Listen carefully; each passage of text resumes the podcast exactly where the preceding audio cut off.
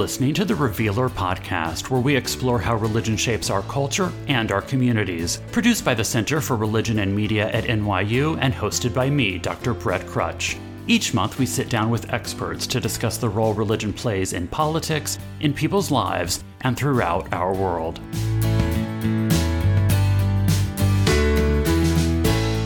In today's show, we're discussing issues of gender and sexuality in Mormon communities. What are the Church of Jesus Christ and Latter day Saints' current positions on gender and the place of queer Mormons? Why has the LDS Church been so politically active for the past several decades to oppose LGBTQ and gender equality? How does race factor into discussions about gender and sexuality in Mormon communities?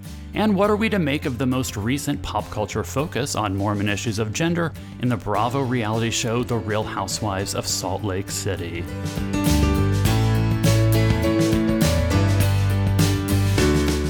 Hi, everyone. Welcome to the Revealer Podcast. I'm your host, Dr. Brett Krutzsch. I'm very happy to be joined today by Dr. Taylor Petrey. He is the author of the book Tabernacles of Clay Sexuality and Gender in Modern Mormonism, available now. You can read an excerpt from his book in the upcoming March issue of The Revealer at therevealer.org.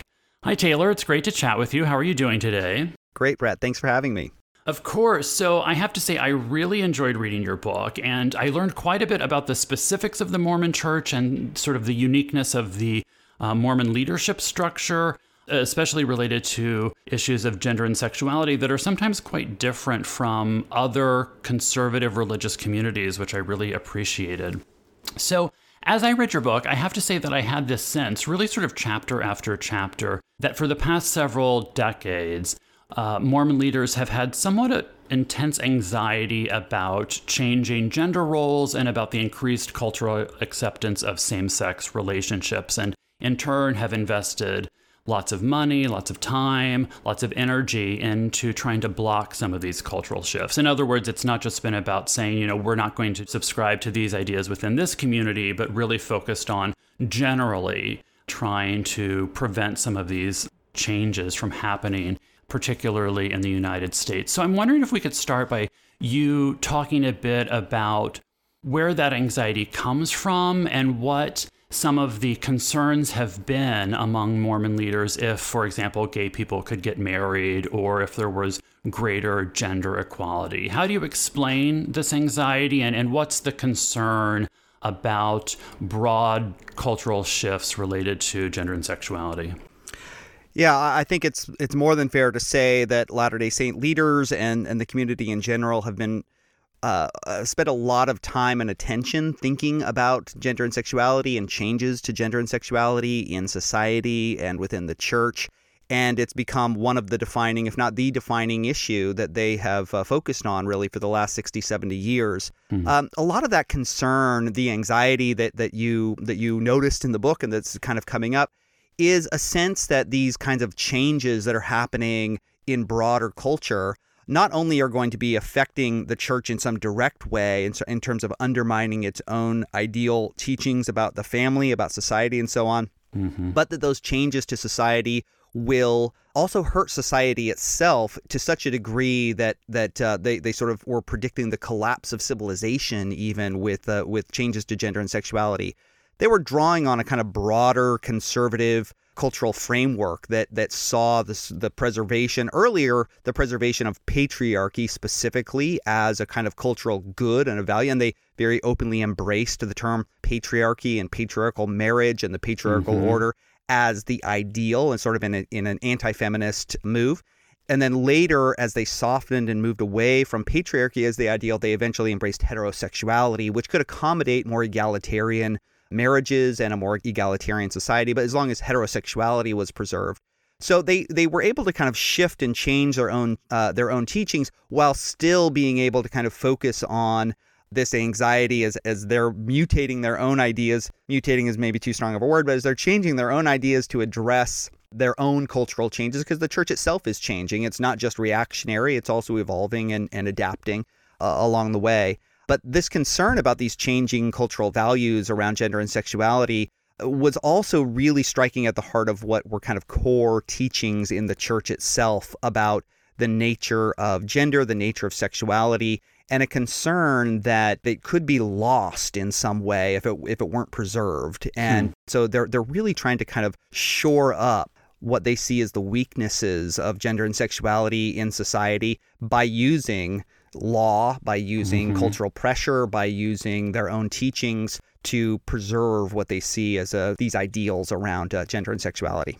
Right. And I feel like, uh, you know, I want to ask to see if it has any weight at all, but is any of this connected, any of this anxiety and interest in preserving a patriarchal heterosexual idea of the ideal family, is any of that connected to the social stigma of the erroneous assumption that many Mormons are polygamous and of Mormons wanting to maintain an image of respectable sexuality. Is that a part of this at all, or no, not really? Uh, it's 100% a part of it. So, so just to recap, the 19th century history of Mormonism is that they're really sexual outcasts in the United mm-hmm. States. Their practice of polygamy, of plural marriage, led to cold and hot wars against the United States government. Eventual uh, abandonment of that practice in the late 19th and early 20th century allowed Latter day Saints to start to assimilate into American culture and American society. And they do so by adopting what they see as, again, the ideal norms that were trying to be imposed upon them earlier of mm-hmm. heterosexual monogamy and really embrace that as a part of the ident- the church's own identity, so much so that it becomes the way that they advertise themselves. And so you're absolutely right. They're really trying to react against a kind of old stereotype and old set of assumptions about what Mormon identity is, what Mormon sexuality is, hmm. and are attempting to assimilate into American culture by adopting heterosexuality, by adopting patriarchy. The irony, of course, is that those very things then are going to lead Latter day Saints to be on the outs again of, of normative right. American culture right. as those values are shifting and changing over time. So they're in a way trying to preserve not only those teachings for themselves, but that was sort of the vehicle of assimilation that mm-hmm. they had mm-hmm. used. And they're very scared and very worried about sort of seeing that go away and finding themselves once again as sexual outcasts, as, uh, hmm. you know, not being able to assimilate into broader American culture. Interesting. So, I'd love to cover a few basics with you. And I had mentioned earlier that one of the things I really like about your book is how you know, there are many conservative religious communities that have opposed cultural changes to gender and sexuality, but you do a great job of highlighting unique Mormon ideas that have been at play here. And you explain in the book that there's been a tension in Mormon thought between insisting that gender is fixed, uh, meaning that a person has a set gender at birth, and the idea that gender is malleable. So I'm wondering if you could explain what you mean by that. What is this tension within the LDS Church between the idea that gender is fixed and that gender is malleable? Yeah, it manifests in a lot of different ways, and, and I, I can't recap all of them obviously here, but sure. Latter day Saints have this sort of idea of what the human being is as a kind of eternal being that's kind of working its way through various stages of existence, various stages of progression or regression, as the case may be and gender is a kind of a part of that story. And Latter Day Saints ended up kind of telling two two different competing versions of how gender relates to that human being. One is that gender is sort of a part of one's premortal spiritual existence. It will be a part of one's postmortal spiritual existence. And there's really not much that can be changed about that. And so to not honor that sort of given gender is itself a kind of sinful act potentially, right? Hmm, so mm-hmm. if you're you know not being true to who God has appointed you to be or who you are sort of eternally in some sense, that's the problem. On the other hand, they've also taught that gender is actually a contingent feature of what the human being is. And to be at a sort of lower stage of existence, to be at a regressive stage of existence, is to be without sexual difference or to be without gender in some way. And so enacting or preserving gender is a sort of mode of progress rather than regress in that eternal scheme of things. And so both arguments are attempting to kind of preserve quote unquote traditional kinds of gender performances. Mm-hmm. But at the same time, they're kind of conflicted between these two ideas about what is the human person? Is gender contingent or is it something which, which can't be changed? And if it can't be changed, then why are we worrying so much about whether it is being changed or not, right? And so hmm. it's that kind of fundamental ontological understanding of what the human person is that is uh, that's informing a lot of LDS debates about this, and this is how it plays out in the way that they approach homosexuality. It's how it plays out when you think about women's rights issues. And so all of these things, the sort of doctrinal ideas, are playing out in the political sphere uh, as well. Yeah. Yeah. Well, connected to that, uh, in the book, you make the point that the Mormon Church's opposition to gender equality and homosexuality or same sex relationships is connected. Could you explain a bit about how they're connected? Yeah, they, they see same sex relationships really as a, and feminism as, as sort of species of the same underlying problem here.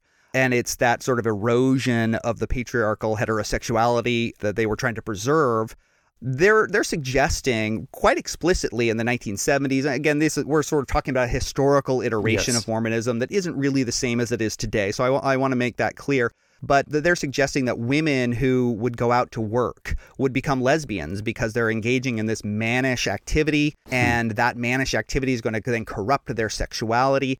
And so they're seeing feminism, the feminism that's emerging in the 1970s and the gay rights movement that's emerging in the 1970s as jointly linked phenomena of this sort of objection to what we're calling quote unquote the traditional understanding. There's all all reasons why I want to complicate that uh, sure, understanding. Sure. But yes, they see those two things as linked. And therefore, interestingly, they see that the cure to both feminism and the cure to homosexuality is in a kind of reimposition of these traditional norms in some way.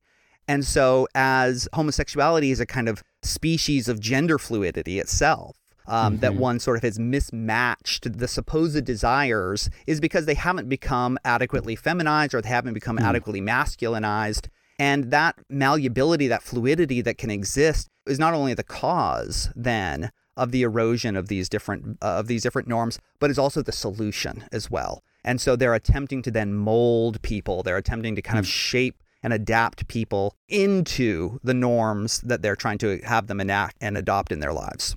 Well, and anytime I hear that type of description, it, it just makes it sound like an admission that heterosexuality or gender is not obviously natural if it's so easy for someone to become lesbian because they've gone out a woman has gone out to work. But i don't know if if necessarily mormon church leaders would say that the way that i just did. It seems that you're describing that that they wouldn't necessarily put it that way that there is actually a plan that god has for people and it does lead to gender normative heterosexuality is what i'm assuming yeah, yes and no, and that that was hmm. one of hmm. the things that I expected to I expected to find exactly the way you describe it is that there was a kind of denial of the constructedness of heterosexuality there. But I actually found that they were quite open about it. Hmm. Um, they're issuing manuals that are essentially telling people how to raise their children to become heterosexual. You know, yeah, right. there there's a very explicit acknowledgement and the reason why is because there's a psychological turn that takes over in the church um, in the 1960s mm. and 70s. And this is coinciding with the broader shifts that are happening in American culture around psychology. And as, uh, of course, everyone remembers, in 1973, the American Psychological Association depathologizes homosexuality. Right. And one of the things that is then happening in the LDS context as a reaction to that is a doubling down on some of the earlier theories of pathologization of homosexuality uh, hmm. that earlier psychologists were using. And Latter day Saints are explicitly citing that literature. They're using it in their pastoral care. And they are drawing on these neo Freudian theories of psychological development, of uh, psychosexual development, as a tool for understanding why homosexuality occurs, as the basis for its cure, and as the basis for a broader set of policies and practices and teachings that they then go about implementing to help preserve heterosexuality in culture, in the church, and so on. So they're actually quite explicitly hmm, aware mm-hmm. of the constructedness of heterosexuality and citing the literature in their favor to make that case. And they're saying, listen, fathers, if you're not present hmm with your children. You know, if you're working too much and you're not at home leading and teaching and so on, and mothers, if you're being too aggressive and not letting the fathers sort of take their role as the head of the household, then mm. your children are going to end up gay. Wow. And so they're getting parents involved in, in the way that they're parenting and the way that their relationships are constructed to help children grow up and to be the ideal heterosexual adults that they're supposed to be. So I was quite surprised yeah. at how explicit they were on the issue of the constructedness of heterosexuality. Right. Fascinating. Thank you. So then, to, to stay with that, I, I am curious then if uh, how much of this is still in the present day and, and how much is historical. In the in the book, you talk quite a bit about the Mormon Church taking somewhat of a therapeutic approach to homosexuality, meaning that people could, with enough of the right type of therapy and the right type of prayers, and I suppose enough grit, that uh, lesbians and gay men could overcome their same sex desires. But uh, you say that the approach is shifting and in some ways now looks towards the afterlife. And so I'm wondering if you could explain that and what the present position on homosexuality and the place of gay Mormons is in the church today as you see it. That's a, a great question. There are a lot of competing streams. The past is never gone, of course, hmm. you know.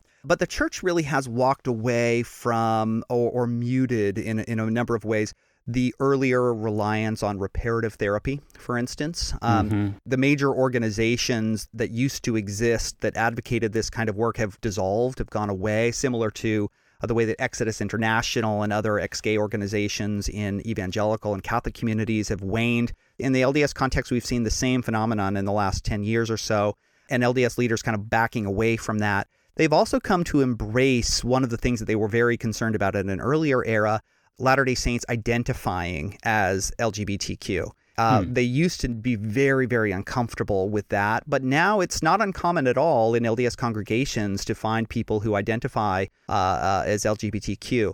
The church, of course, still prohibits same sex relationships, almost really of any kind. And there are, in some cases, quite harsh ecclesiastical sanctions on those kinds of things, up into and including excommunication from the church. Hmm. So, you know, it's, it's by no means a, a kind of ideal for, for many Latter day Saints who are hoping to find uh, same sex relationships in those communities. But where the church was even just 20 years ago, and especially when you can go back to the 1960s and 70s, it's really quite stark the changes that have occurred. Again, by no means, I think even even faithful Latter Day LGBTQ Latter Day Saints wouldn't see this as such a wonderful utopia by any means. Mm-hmm. Uh, mm-hmm. but but we're certainly starting to see some interesting changes. Now, what direction are those going to go in the future is difficult to say. Uh, and I think, again, that there are competing strains in the church and that, that we might see further retrenchment, perhaps greater assimilation in, into the broader changes in society again. But right now, I think the church is kind of caught, as many churches are, in trying yeah. to figure out how are we going to deal with this issue? How far are we willing to go? What are the things that we can change and what are the things that we can't change and so on? So, I'd like to pivot a bit. You address race in your book, and I'd love to hear you talk about the connection between issues of race and Mormon teachings about gender and sexuality. It seems that Mormon leaders in the post World War II period were especially nervous about racial integration and interracial marriage. So, could you talk a bit about why Mormon leaders were so opposed to interracial marriage and broader racial equity? When I first came to the book, I was really interested in the history of LDS conflicts over what kinds of marriages are allowed and what kinds of marriages aren't. Hmm. And of course, the obvious place to go for that was plural marriage and polygamy. And there was a huge, huge fights in the church. The church schismed on, on this issue in the early 20th century.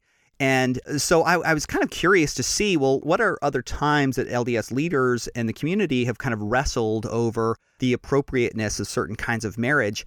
And then one day it just dawned on me. It was like, of course, it was so obvious that interracial marriage was the thing that precedes same sex mm-hmm. marriage. Right. It's the last time Latter day Saints found themselves in a big fight with American culture over this issue and within the community itself. And so I wanted to look back on the debates about interracial marriage as a kind of earlier example, an earlier iteration of how Latter day Saints negotiated the conflicts between broader cultural shifts over racial integration and conflicts with the church's doctrines that prohibited racial integration at the time. So, what was going on is that uh, Latter day Saints held on to pretty fiercely, and again, these come out of broader 19th century and early 20th century theories of racialization that most Protestants and Catholics of some sorts subscribed to in some ways, but that the races were sort of divinely ordained and had sort of different roles in, in the world. And so Latter day Saints were pretty strong about prohibiting, especially black and white racial integration. They subscribed to older biblical understandings of the curse of Ham and the curse of Cain and mm. other kinds of, uh, of racial curses on, on um, people of African descent. And uh, that actually affected whether or not Latter day Saints of, of African heritage could be ordained in the priesthood, um, mm-hmm. male Latter day Saints. And that lasted up until 1978 when uh, there was a revelation that was received that rescinds that ban on racial discrimination around around the priesthood. And that uh, begins to kind of open up a, a, set of changes then around whether or not interracial marriage could also be permitted. Mm. It was discouraged for a long time, even after the mm. uh, official bans on it. But yeah, Latter day Saints kind of had this this big fight over interracial marriage, and I, it just seemed to be such a perfect analogy for the kinds of issues that were going to be happening around same sex marriage over the last 20 or 30 years since then. And out of curiosity, I imagine many listeners, if we ask them what their stereotype image of a Mormon community today is, my guess is they would say predominantly white. Could you describe what you think of as present day issues of race in Mormon communities?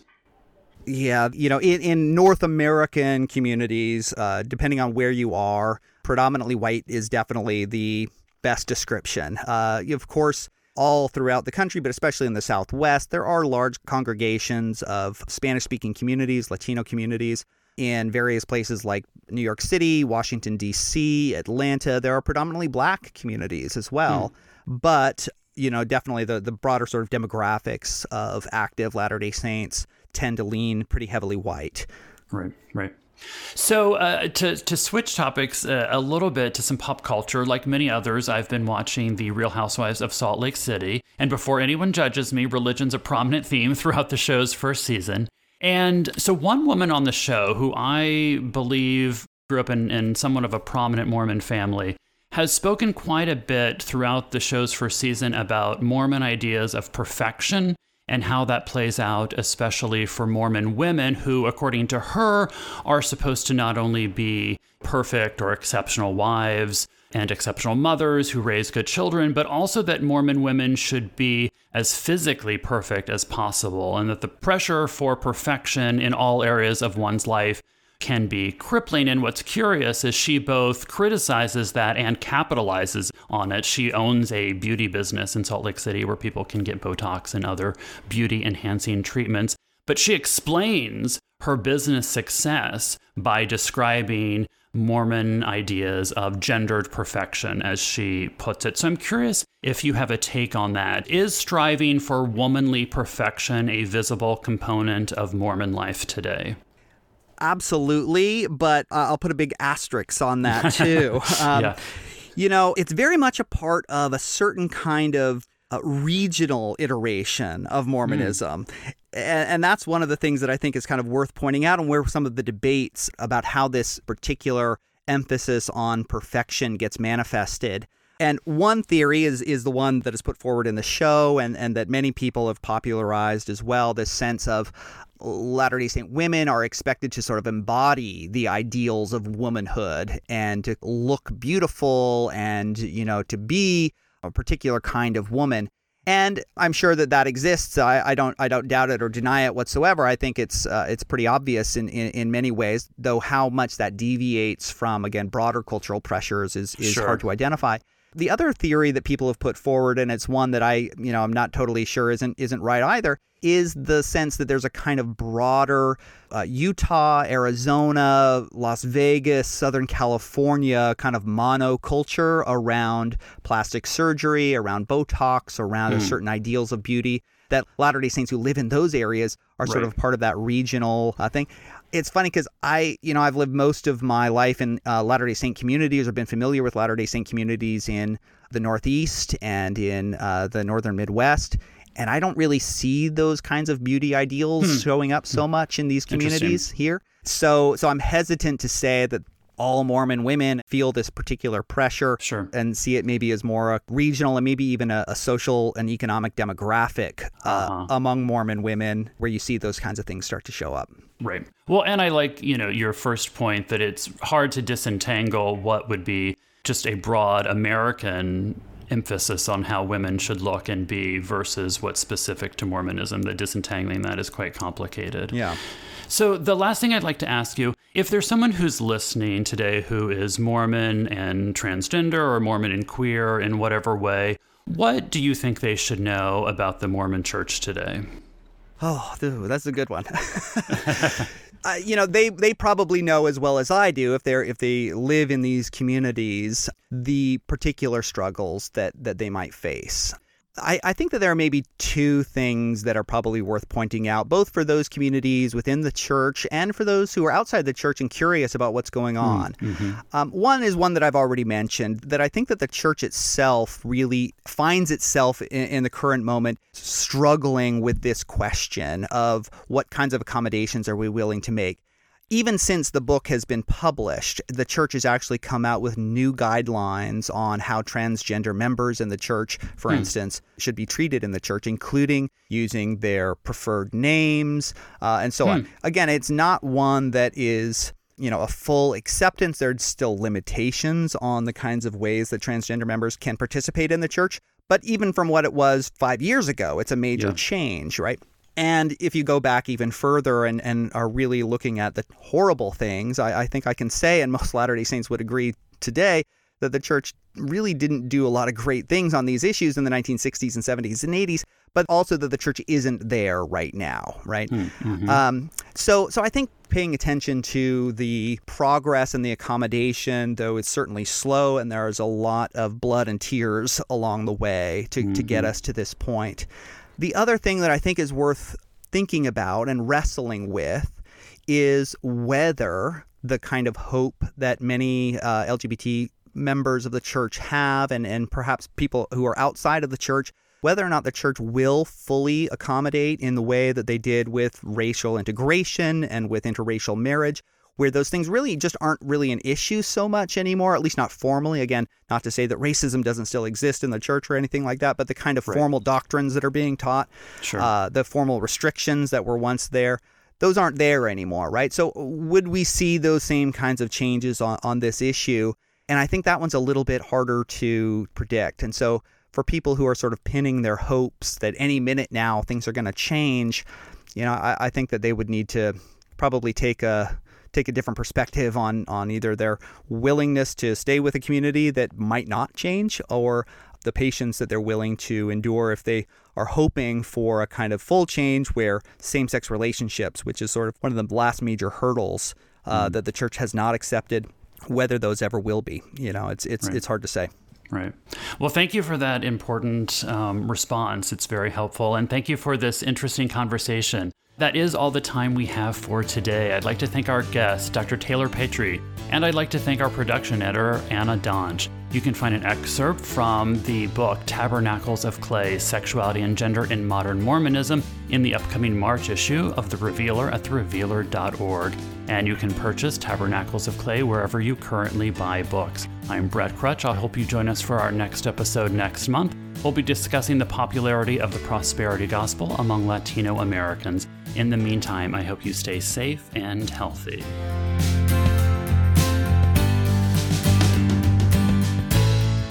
Thanks for listening to this episode of the Revealer Podcast with music by Kevin MacLeod and production editing by Anna Donch. If you want to get in touch with us, we'd love to hear from you. Email us at therevealerpodcast Revealer Podcast at gmail.com and check us out at therevealer.org.